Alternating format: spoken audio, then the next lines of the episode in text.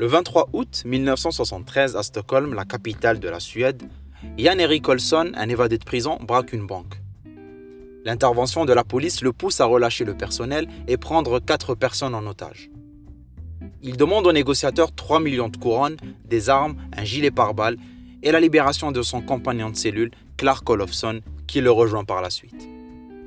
Les deux hommes et leurs otages se mettent dans la chambre forte de la banque. Le 25 août, un policier ferme la porte de la salle des coffres. Les six personnes sont prises au piège. Malgré l'enfermement, les otages et les ravisseurs finissent par développer un sentiment de sympathie. Les employés font confiance à leurs ravisseurs et se méfient des forces de l'ordre. La police perce des trous dans le plafond de la chambre forte et balance du gaz anesthésiant, ce qui permet leur libération le 28 du mois. Les forces de l'ordre alors assistent à des scènes surréalistes. Au moment de cette libération, les employés refusent d'être secourus. Christine, par exemple, l'une des otages, exige que les deux criminels passent devant eux, de peur qu'ils soient abattus par la police. Avant de sortir de la chambre forte, criminels et otages se prennent dans les bras et se disent au revoir chaleureusement. Après leur arrestation, les victimes refusent de témoigner à charge, se cotisent pour assurer les frais de défense des deux hommes et vont même leur rendre visite en prison. Le syndrome de Stockholm, comment ça marche? La caractéristique principale du syndrome est qu'il apparaît dans une situation de tension extrême entre deux parties. C'est le point commun entre les otages et les ravisseurs. Chacune des parties est en danger de mort, même si leurs chemins sont évidemment très différents. Lorsque la prise d'otage débute, les victimes subissent un choc psychologique extrêmement puissant. En quelques secondes, leur vie bascule et deviennent subitement menacées. D'un coup, leur sécurité est remise en question et leur survie est menacée à court terme. Alors même que quelques minutes auparavant, leur vie était tout à fait ordinaire.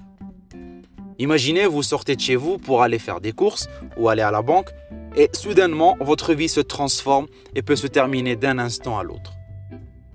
Cette situation mène à un stress psychologique extrême. Souvent, face à un stress intense, notre cerveau doit alors gérer un trop grand nombre d'informations nous devenons incapables de réagir et de prendre des décisions. Les otages traversent donc une réorganisation psychologique. Ils doivent alors s'adapter à la nouvelle situation et à toutes ces nouvelles données. Lors d'une prise d'otage, les victimes perdent tous leurs repères. Non seulement leur vie est menacée, mais en plus, elles sont complètement dépendantes de leurs ravisseurs. En fin de compte, elles n'ont plus aucune autonomie. Elles ne peuvent plus gérer leur temps et sont dépendantes de leur bourreau pour tous leurs besoins. C'est grâce à leur bourreau qu'elles peuvent bouger, manger, boire et même aller aux toilettes. Face à ces nouvelles données, le psychisme des otages doit se réorganiser, s'adapter et la seule personne qui est en face d'eux, à part les autres otages, c'est le ravisseur.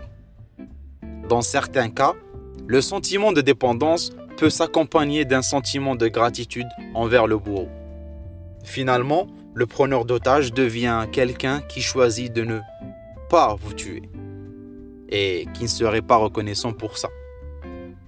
C'était une petite histoire de pourquoi ou de comment est arrivé le syndrome de Stockholm.